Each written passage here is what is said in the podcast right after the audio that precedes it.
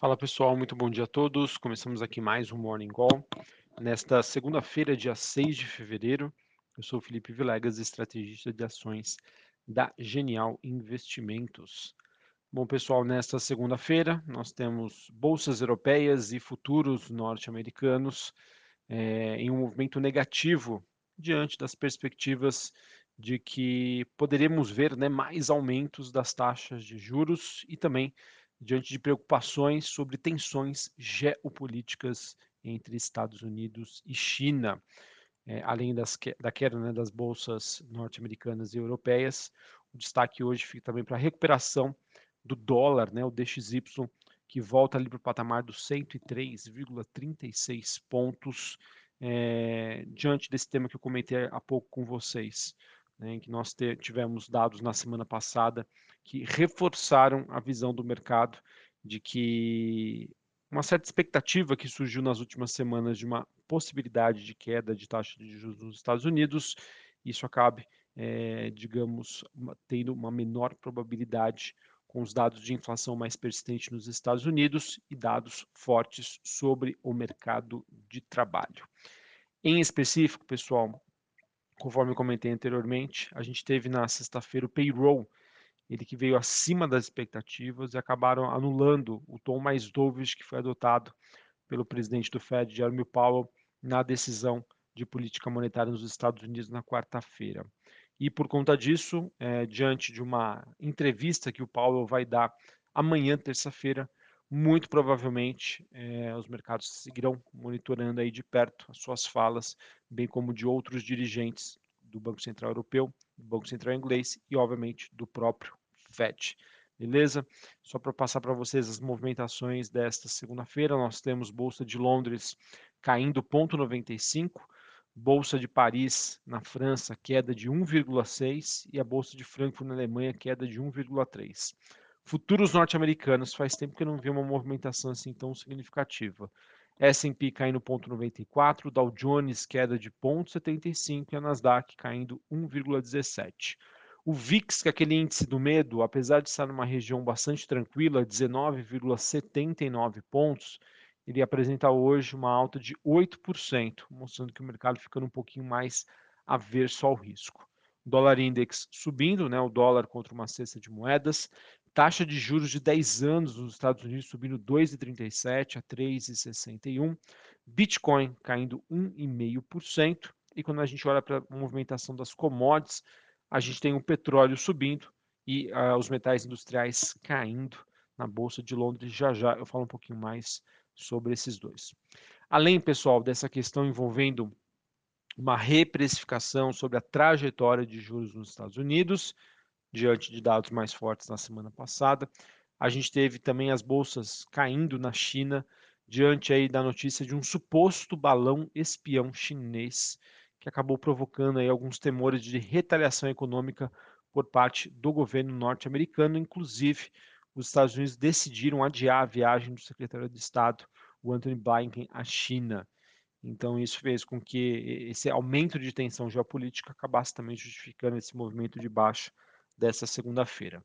Bolsa de Xangai fechou em queda de 0,76 e a bolsa de Hong Kong queda de mais de 2%. Bolsa japonesa na contramão teve uma alta de 0,67. Em relação às commodities, pessoal, a gente acaba tendo hoje minério de ferro caindo para o nível mais baixo em quase três semanas, diante de sinais de que a demanda né, não está se recuperando tão rapidamente quanto previsto. E isso acaba sendo reforçado aí pelo aumento dos estoques na China. É o que a gente vem comentando com vocês. Apesar de acreditarmos bastante na tese de reabertura da China, isso vai acontecer com o fator mobilidade, maior demanda né, por alimentos, né, comida e combustíveis. Não necessariamente isso vai impactar o setor imobiliário, é o que a gente está observando no momento, está fazendo com que o minério de ferro tenha um dia negativo, bem como os metais industriais. Cobre, o cobre recuando neste momento meio por cento e o níquel caindo mais de 2% na bolsa de Londres. Sobre o petróleo, a gente tem um petróleo, no caso, tendo um dia um pouco mais positivo. O, o contrato WTI negociado em Nova York subindo 0,90, 74 dólares o barril, e o Brent, que é o contrato negociado em Londres, subindo mais de um, ali na faixa dos 81 dólares o barril. Petróleo, pessoal, que segue, digamos, estagnado ali na faixa entre 75 a 80 dólares. Mercado que segue acompanhando é, como que vai se dar esse processo de reabertura na China, está de olho no aumento dos estoques que vem acontecendo nos Estados Unidos nas últimas semanas e, obviamente, o quanto que nós teremos de recessão ou não a nível global. Beleza? Então, essas são as principais movimentações internacionais desta segunda-feira.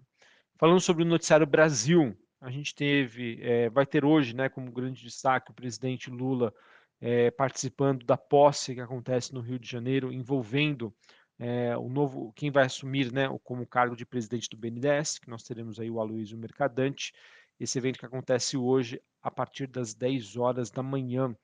Falando ainda sobre Lula e governo, a gente teve na semana passada uma semana bastante volátil, tanto para o dólar quanto para a trajetória de juros nos Estados Unidos, em que os ativos brasileiros, né, os ativos ligados à economia doméstica, acabaram sendo bastante penalizados.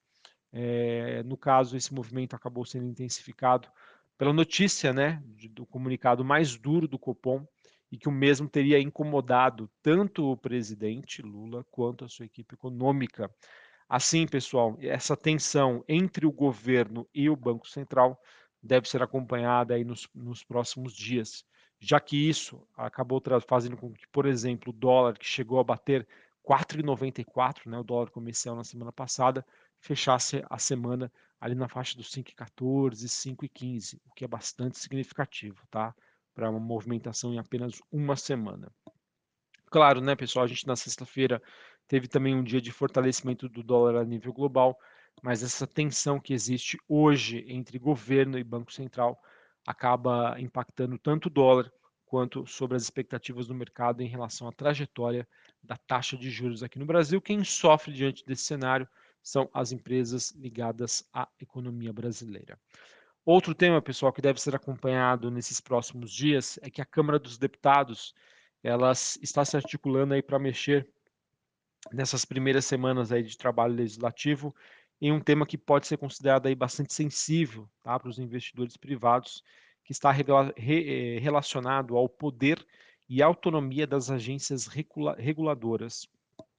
Então, acredito que a gente pode ter uma semana aí mais volátil, mais intensa, tanto para o setor elétrico quanto para o setor de saneamento, em que uma emenda né, apresentada a MP 1154 essa aqui é uma medida provisória que redesenha a estrutura da esplanada dos ministérios e também altera a lei, as leis né, de criação de 11 agências e diminui o atual escopo das atividades exercidas por esses órgãos reguladores, pode ter influência aí, eh, em relação às expectativas sobre o que pode ser o setor elétrico, o setor de saneamento nos próximos anos, tá bom? Então vamos acompanhar este tema e quais as empresas podem ou não ainda ser mais impactadas, beleza?